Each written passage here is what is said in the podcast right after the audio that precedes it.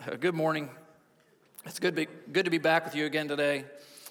Uh, today, we're going to be examining one of truly my favorite passages of Scripture from Ephesians 2 1 to 10. If you want to begin turning there, uh, that's where we're going to be most of the time. Ephesians chapter 2, verses 1 to 10. I was challenged a few weeks ago. Uh, Candace and I attended a church service with my in laws, and the speaker was discussing how useful our personal testimonies can be in sharing the gospel with others. And I say I was challenged because I'm going to share something very candid with you. Some of you may charge the stage when I say this. Sometimes listening to people's testimony of salvation causes me great anxiety. And I'm going to explain that. So before you rush up here and throw me off the stage, hear me out. And I'm not talking about our testimonies of what God is actively doing in our lives. It's absolutely critical. I mean, there's no doubt about that. We are all going through different things. We've experienced different things in this life. And that is something that should be at the forefront of our mind and on our tongues uh, to speak with other people. But when it comes to the issue of salvation, and this is why sometimes I get a little nervous when I hear them. And some of them are very moving. They keep the focus where it needs to be on God's grace and redemption. So, when we're talking about our salvation experience, the focus should be on God. But too often, I've heard stories that either do one of two things they focus on the attention on how bad the person was, almost to a point of pride. I used to get drunk and kick puppies something to that effect of how bad you were. And if you have multiple testimonies, sometimes the first person doesn't have a chance because the next person's going to get up and say, you know what, you think you were bad. I was really, really bad. So that's one thing that I've heard. The second would be how the person wasn't all that bad of a person and just felt like, well, it was time to make a decision for Jesus. Those are two things that when I hear those things, I'm like, we got to get our focus on salvation, and it needs to be focused directly on God, centered in Christ. But by the end of the man's message, I felt that he'd made a good case for using a Christ centered testimony to start a conversation. And anyway, to all of that to say, it started my mind thinking about how Ephesians 2 1 to 10 is the universal testimony of every true Christian.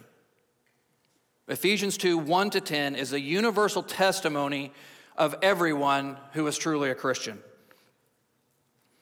I thought it would be a fitting tie with last week, but also extending a little further into our purpose as Christians. So, if you will stand with me, we are going to read Ephesians chapter 2, verses 1 to 10. Hear the word of God.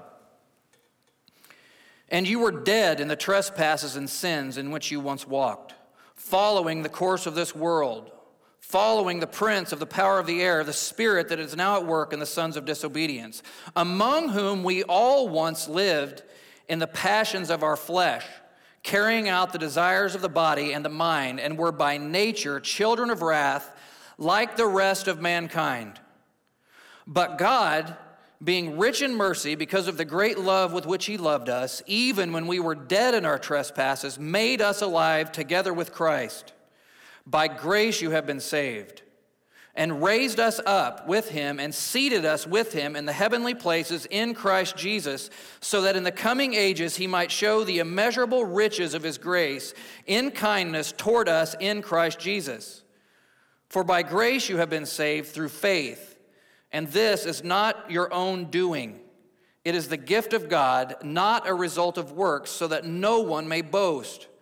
For we are his workmanship created in Christ Jesus for good works, which God prepared beforehand that we should walk in them. Father, thank you for this day. I thank you for your many blessings. Father, I thank you that you are a you have an open ear to us that we can bring our cares and concerns to you, even, even regarding uh, physical ailments that are, are striking our loved ones. Father, difficulties that we all share in this, in this world. Father, we know that you hear our prayers. I pray that you would be with us this morning. I pray that you would guide and direct the time that we have to spend in your word, Father, knowing that your word never returns void. Guide and direct us. Help us to be at peace with our salvation and to, Father, know and to understand why it is you have called us to be your people. Guide and direct us in Jesus' name. Amen. So, Ephesians is one of the Apostle Paul's prison epistles. So, it was written from a prison cell in Rome sometime between 60 and 62 AD. The church at Ephesus was led by Priscilla and Aquila, who Paul had left there on his second missionary journey and was later firmly established by Paul himself on his third missionary journey. So Paul spent some time in Ephesus. So as, as he's in a prison cell in Rome, he is writing back to them. He's writing to believers, telling them of their richness of God's grace and salvation to both Jew and Gentile. Walter Liefeld, if you're ever studying the book of Ephesians, I highly recommend his commentary. It's very helpful. Walter Liefeld comments that more than any other book in the Bible, Ephesians displays the great purpose and plan of God for the church. It's a very important thing that we're facing right now. Ephesians is a book we should pay much attention to. Let's now examine the text in more detail, starting at verse 1. Paul starts out by saying, and you were dead in the trespasses and sins in which you once walked, following the course of this world, following the prince of the power of the air, the spirit that is now at work in the sons of disobedience. And at the outset, let's keep our mind throughout this passage to be able to see the contrast that Paul is anxious to convey between death and life between sinner and righteous. He's going to make these contrasts several different times through this passage. The contrast between death and life. First, let's consider the word dead. This may seem foolish. What do you mean examine the word dead? Doesn't dead mean dead? Aaron, why are you stickler on words? Well, it's an important thing to understand the word dead. Dead certainly means dead, but I'm not sure that we understand the true significance of being spiritually dead. Paul uses the Greek word nekros in this passage. Bauer, in his Greek lexicon, defines this use as pertaining to being so morally or spiritually deficient as to be, in effect, dead. Period. Dead. In the medical field, sometimes after a surgery, uh, the surgeons will bring the patients back for a washout. And what that means is they're going to take the patient back, they're going to go in, wherever this wound was, and they're going to get rid of the necrotic, get that word necrosis, necrotic tissue away from the living tissue. Why? Because the necrotic tissue is dead. It cannot be revived. It is turning a different color. It needs to be removed. It is dead. It can do nothing to make itself alive again. It is to be removed. Prior to God's work of grace, man is dead in his sin. And what do these spiritually dead folks do with their time? They sin. And they sin at will. They sin because that's what they want to do. That's by nature who we are. Notice Paul says, dead in them. He doesn't say because of them. He says we are dead, we were dead in them. We must remember that we are dead because of the sinful nature we were all born with. We are not sinners, and this is a fine distinction, but pay attention to the sentence. We are not sinners because we sin. We sin because we are sinners by nature. That's who we are. We are not sinners because we sin. We sin because we are sinners by nature. It's not that we were born neutral and somehow down the road a few years we were spoiled by sin. We are born into sin. That's from the fall, from, from Genesis. What else do these folks do? Well, they follow the course of this world. As Liefeld again points out in his commentary, existence, this is so important, existence prior to receiving eternal life is not, as might be supposed, a state of neutrality. We are not in a neutral state at birth. We are bent towards sin because of the fallen nature. Man in his sinful state is not neutral, he is sold out to the world, fulfilling, as it were, the lusts of the flesh. Turn with me briefly to 1 John. 1 John, on towards back, on, on back towards Revelation. 1 John chapter 2, verses 16 and 17. 1 John chapter 2, verses 16 and 17. See if John relates to what Paul is saying. And obviously he will because he's under the inspiration of the Holy Spirit. But listen to what this says, what John is saying in his letter 1 John 2 16 and 17. For all that is in the world, That, that word is all. For all that is in the world, the desires of the flesh and the desires of the eyes and pride in possessions is not from the Father, but is from the world. Listen to what John says about the world in verse 17. And the world is passing away along with its desires, but whoever does the will of God abides forever. If you want to know what this looks like, this whole idea of the world, you don't have to go far. Turn on a TV, a radio, look at social media, or sit in a secular classroom. This is why there is such a burning in my heart for young people. And to be honest, church, at times we've been a, a bit lackluster describing what the course of this world is and the consequences that it brings. Instead of thinking through these things and speaking up, we put our apathetic he- heads in the sand too often. Church, the course of this world proclaimed the death of God and kicked the truth out of the public school system. The course of this world proclaims with thunderous voice the new religion of our culture. I am the captain of my own ship, and I will determine what reality is. The course of this world has elevated Darwinism to religious status. Darwinism tells our kids that they are nothing but grown up germs, and whatever feels good is okay. The course of this world devalues life at every stage. The course of this world undermines the sanctity of marriage in many degrading forms. The course of this world is, as Paul states, the spirit that is now at work in the sons of disobedience. The course of this world has caused our culture to become completely infatuated with itself, even believing that we can define our own reality. Beloved, both we and our children are drinking this kind of thinking in by the gallon. We are constantly inundated by social media and the godless entertainment industry selling this poison. We have made an idol out of ourselves. R. Kent Hughes, before his passing, made this poignant statement. He said this Someday, if history is allowed to continue, a perceptive artist may sculpt a statue of 20 20th century man with his arms draped about his inflated self in loving embrace, kissing his mirror image. In other words, we are self worshippers when left to ourselves. And this is nothing other than the sin of old.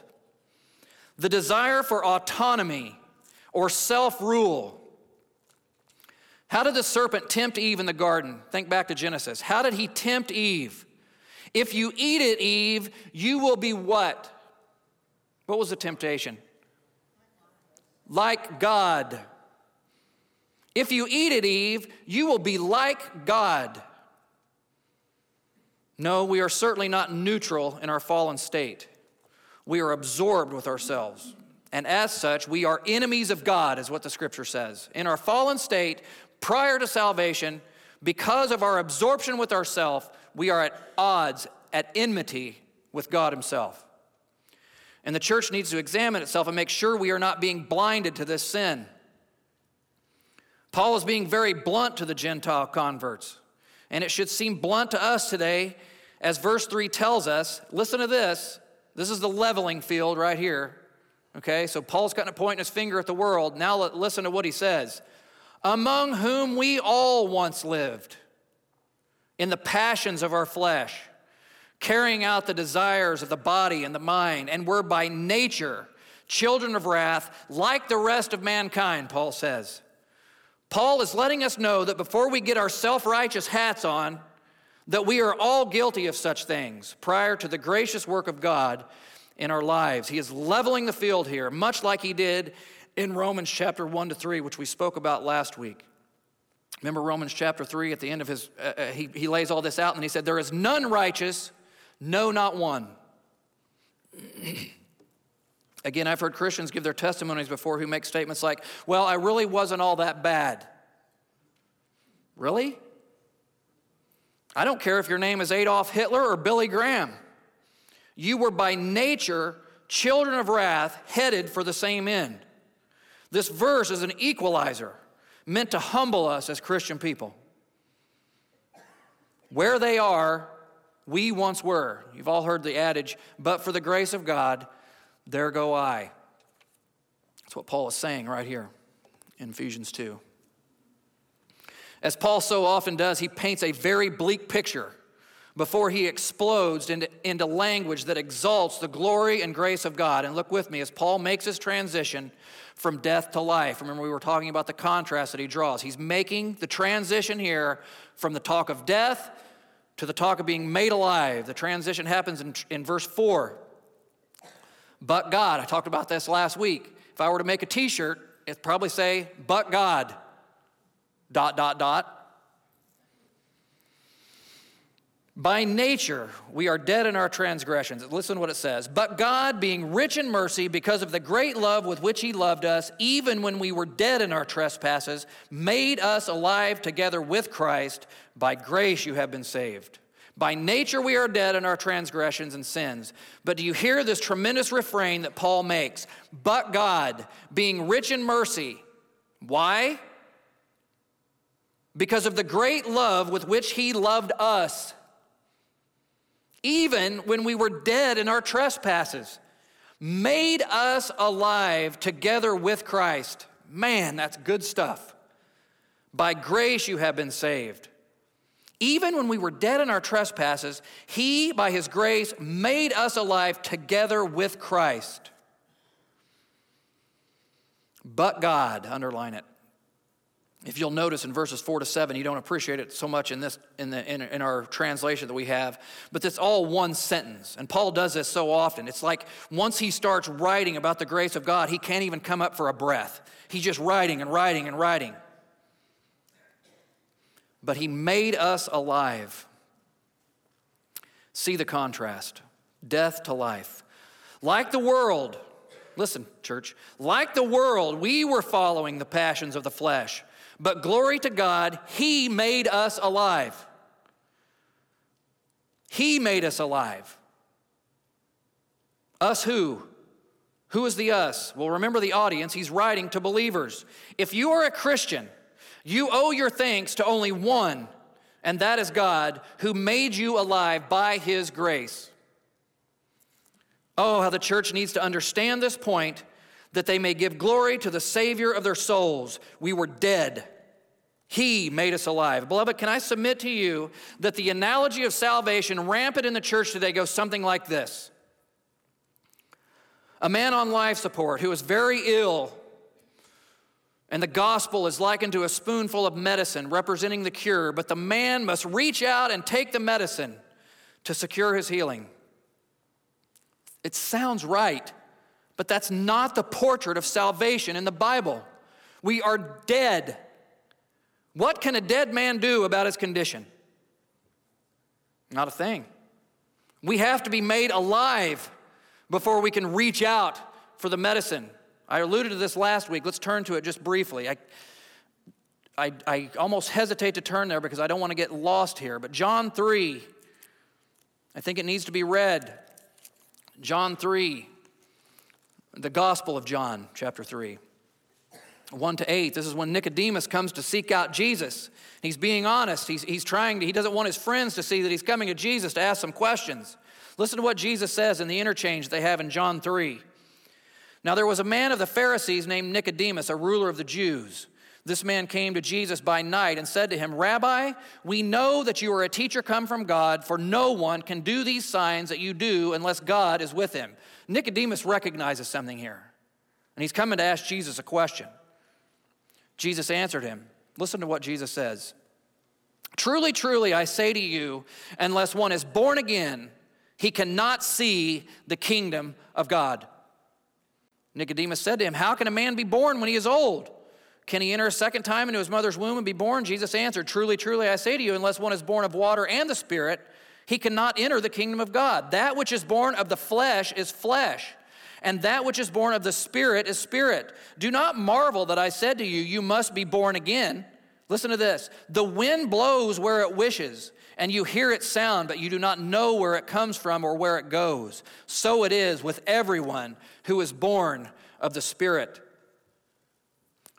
Church, we have to be born again, or we cannot even see the kingdom of God. That is a work of the Holy Spirit. Think of Lazarus, dead and decomposing. What does our Lord say? It's not, a, he doesn't say, hey, Lazarus, if you'll cooperate with me, I'll bring you out of there. He says, Lazarus, come forth. So Ephesians 2 4 and 5 tells us that the Christian life is by grace, the grace of God in salvation that makes the dead alive. And what is God's purpose in doing this? Let's look and see that God certainly has a purpose that is actually introduced to the reader in Ephesians 1, and I think we're going to refer back to it here in a couple minutes if we have time. God certainly has a purpose for doing this. You're not saved without a purpose. It's kind of where we, we didn't quite get to that last week. But we're saved for a purpose. Ephesians 2 6 to 10, if you want a synopsis of those four verses, this life has a purpose. The first purpose focuses on us. By God's grace and salvation, we are said to be seated with Him in the heavenly places in Christ Jesus. That's an amazing statement. Seated with Him in the heavenly places. We're talking about going from being dead, chasing after the lust of our own desires, to being made alive by the grace of God and seated at the right hand with Jesus in the heavenly places. That's what that means. If you could explain exactly what that means, please come to me. But it's an amazing statement. Seated with him in the heavenly places in Christ Jesus. That is who we are as Christian people.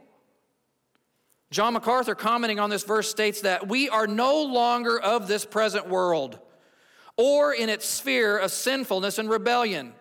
We have been rescued from spiritual death and given spiritual life in order to be in Christ Jesus and to be with Him in the heavenly places. That's not talking about sometime in the future, that's talking about now, who we are as Christian people. The Greek word seated is in the aorist tense, which gives the idea of an already completed act. It's not something that is coming to us, it has been granted to us by grace. See the contrast. Once following the course of this world, now by grace seated with Christ. From here to here. What a blessed comfort that is. I don't know about you, but we so often get bogged down by the cares of this world. We do. Uh, we just, well, be real with it. I heard a friend of mine one time say, he said, You know, not very often do I wake up feeling like a Christian. And I thought, man, that's an honest statement. The biblical writers would have us see that this life is but a vapor, and our hope has been secured in Christ as we are seated with Him. The second purpose is to the praise of God's glory. That's the second purpose in our passage. That he, that's God, might show the immeasurable riches of his grace and kindness toward us in Christ Jesus. Did anyone deserve the grace that they received at salvation? Not a one. Not a one of us. It's that he might show the immeasurable riches of his grace in kindness toward us in Christ Jesus. Immeasurable riches for sure. How is that for a promised church? In the ages to come, God is going to continually shower us with His goodness. Our salvation, first and last, demonstrates the immeasurable riches of His grace. And just take a moment to soak in it. The immeasurable riches of His grace poured out to us undeserving sinners who were dead in our trespasses and sins. He makes us alive, awakening in our faith that we may embrace Christ. Ephesians 2 8 and 9, very familiar passage. Paul reiterates the fact that salvation is all of God, and time does nowhere near permits me to expound upon these two verses I would like to. There's too much here. But know this the grace and the faith are equally gifts from God, apart from which we would still be lost in our sin. That's clear from the passage. The grace and the faith are equally gifts from God, apart from which we would still be lost in our sin. There is no room for boasting. No room. Apart from the sovereign grace of God, we would all remain dead in our sins. Going back to Liefeld's commentary, he says, God is indeed sovereign in the matter of grace. It is inconceivable that salvation should in any way depend upon the individual, since it is part of God's overall plan in chapter 1. And let's refer back to it. You think that was too strong of a statement? Let's let Paul speak for us. Ephesians chapter 1, verses 3 to 10. Again, this is one of those passages where there are no periods or commas. There are in our Bibles, but when Paul's writing it, it's just a complete run on sentence because he can't stop. Listen to what he says. Blessed be the God and Father of our Lord Jesus Christ, who has blessed us in Christ with every spiritual blessing in the heavenly places. Kind of sounds a little bit like chapter 2 that we just went into. Listen to this, verse 4. Even as he chose us in him before the foundation of the world, that we should be holy and blameless before him. In love, he predestined us for adoption as sons through Jesus Christ according to the purpose of his will, to the praise of his glorious grace, grace with, with which he has blessed us in the beloved, that is Christ. In him we have redemption through his blood, the forgiveness of our trespasses, according to the riches of his grace, which he lavished upon us in all wisdom and insight, making known to us the mystery of his will, according to his purpose, which he set forth in Christ as a plan for the fullness of time to unite all things in Him, things in heaven and things on earth. Man, that's good stuff. Verse 10 sets up a most appropriate conclusion to our passage today. Verse 10. Listen to what verse 10 says and what Paul says. It's kind of a purpose, it's, again, it's a purpose statement here. For we are his workmanship. He's writing to believers, writing to Christians we are his workmanship, created in Christ Jesus for good works, which God prepared beforehand that we should walk in them. Clear as a bell. Why were we created in Christ Jesus? It says it. Why were we created in Christ Jesus? Yes, for good works. I never realized the tension that the idea of grace and works brought about until I started trying to preach it to others. Because you start talking about grace, and people are going to say, Well, if it's all a grace, it doesn't matter how I live. I can go live however I want. And if you say, Well, works are important, people will say, Uh uh-uh, uh, it's all grace. There should be no tension. It is all of grace, or we would still be dead in our trespasses and sins. It's all of grace. But it says right here that we were created in Christ Jesus for good works. If you follow Paul's thought, he's helped us to understand our situation all the way from being dead in our trespasses to being made alive by the grace of God. First, verse 10 simply brings to a crescendo God's purpose, and that is that having experienced the grace of God in salvation, we make it our singular objective to live for Him. It must be in that order. This is why he saved us. Again, created in Christ Jesus for good works. Seems so simple, but sadly so misunderstood today. God has called us for a purpose. I've quoted this before, but as John Calvin so aptly put it, it is the task of the visible church to make the invisible kingdom of Christ visible. That's what we are to do. We are to live out our faith boldly, without shame, but also with humility, knowing that we were dead in our trespasses before he made us alive. Consider Colossians 1:21. And you who were once alienated and hostile in mind, sound familiar? Doing evil deeds, he is now reconciled in his body of flesh by his death. Listen to this. In order to present you holy and blameless and above reproach before Him. That is positionally. We talked about it last week. When God declares our innocence because of our faith in Jesus Christ, He sees the righteousness of Christ when He looks at us. And now, like in, in Romans 12, when Paul says, What other response can we have? Receiving this grace, but to make our lives count for Him. We do not earn our salvation this way. Salvation has already been granted. It's just a response to grace. Does that make sense? If you look at the message of God's prophets in the Old Testament, it is almost always related to calling the people to obedience to the covenant. Constantly, you see the prophets going back and saying, You made a covenant with God. Come back and walk the straight and narrow. Church, that should be our same endeavor today. We are to reflect the glory of God in obedience. 1 Peter chapter 1, verses 1 and 2. I don't have time. Um, rich verse, 1 Peter 1 and 2. Beloved, church is not a place to merely disinfect Christians for two hours a week. We are not saved by works, but we are saved unto good works. That is a very, very important distinction. We are not saved by works, but we are saved unto good works. God has a purpose in saving us, in redeeming us, in buying us back. We hear much today about revival this and revival that, and God send a revival. That should be the prayer of our hearts. Do you know what will bring revival?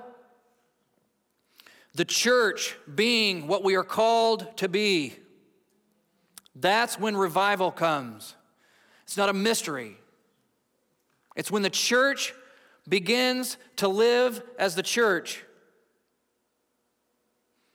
I've said this before, but I tend to get so angry at the world. I want to lash out. I want to lash out at the world for being the world.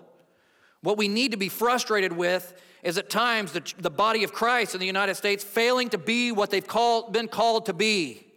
That's where the frustration needs to lie. The world is going to be the world, just like we were being the world before God poured out His grace upon us. Doesn't mean you go out swinging Bibles at people.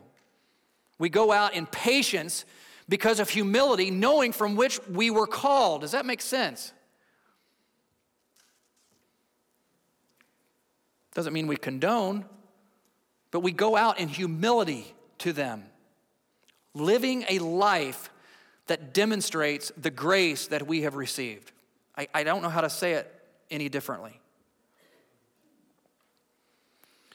In Ephesians, Paul, through the Holy Spirit, this is our, my concluding statement. In Ephesians, Paul, through the Holy Spirit, tells the story of every believer. From when we were still following the course of this world and by nature children of wrath, through our blessed salvation by God's grace and the truth that we are saved for a purpose. We are saved for a purpose. We all have different stories. We are all going through something different. Makes us more able to relate to so many other people out there that are hurting and struggling. that we are to bear witness to the kingdom of Christ until that kingdom is consummated at his glorious return. That is what the church is to do. That is our marching order, church. To bear witness to the kingdom of Christ until that blessed day when the kingdom is consummated at his return.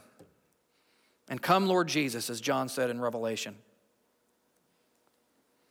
It tells of a contrast between death and life light and darkness, goodness and evil. Beloved, where do you stand today? There isn't much gray area here. We are either following the prince of the power of the air, that is Satan, or we are following the prince of peace. May we endeavor to know our glorious Savior more and more that we might live according to his word and reflect his goodness in the way that we live our lives. Man, that humbles me to the core when I read my own words. That we might glorify Christ more and more as we, as we live according to His Word and reflect His goodness in the way we live our lives. It shatters me sometimes when I think of the example that I set. You know the good news? Even when we fail, and we are going to fail, daily fail to live up to that standard. Going back to 1 John, the good news is as we confess our sins, he is faithful and just to go on forgiving us of all unrighteousness, because a bruised reed he will not break. And I'll close with this illustration. A famous actor was once the guest of honor at a social gathering where he received many requests to recite favorite excerpts from various literary works. An old preacher was in the crowd, and he asked the actor to recite the 23rd Psalm. The actor agreed on the condition that the preacher would also recite it when the actor had completed his recitation. Now, the actor's recitation was beautifully intoned with great dramatic emphasis, for which he received lengthy applause and adulation. The preacher's voice was rough and broken from many years of preaching, and his diction was anything but polished. But when the preacher finished his recitation, there was not a dry eye in the room. And when someone asked the actor, What made the difference? The actor replied, I know the psalm, but he knows the shepherd.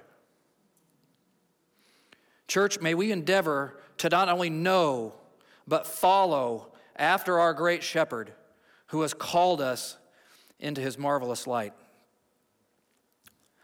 Father, again, we feel unworthy of such things. Humble us to the core. Father, enable us by your Spirit to see your kingdom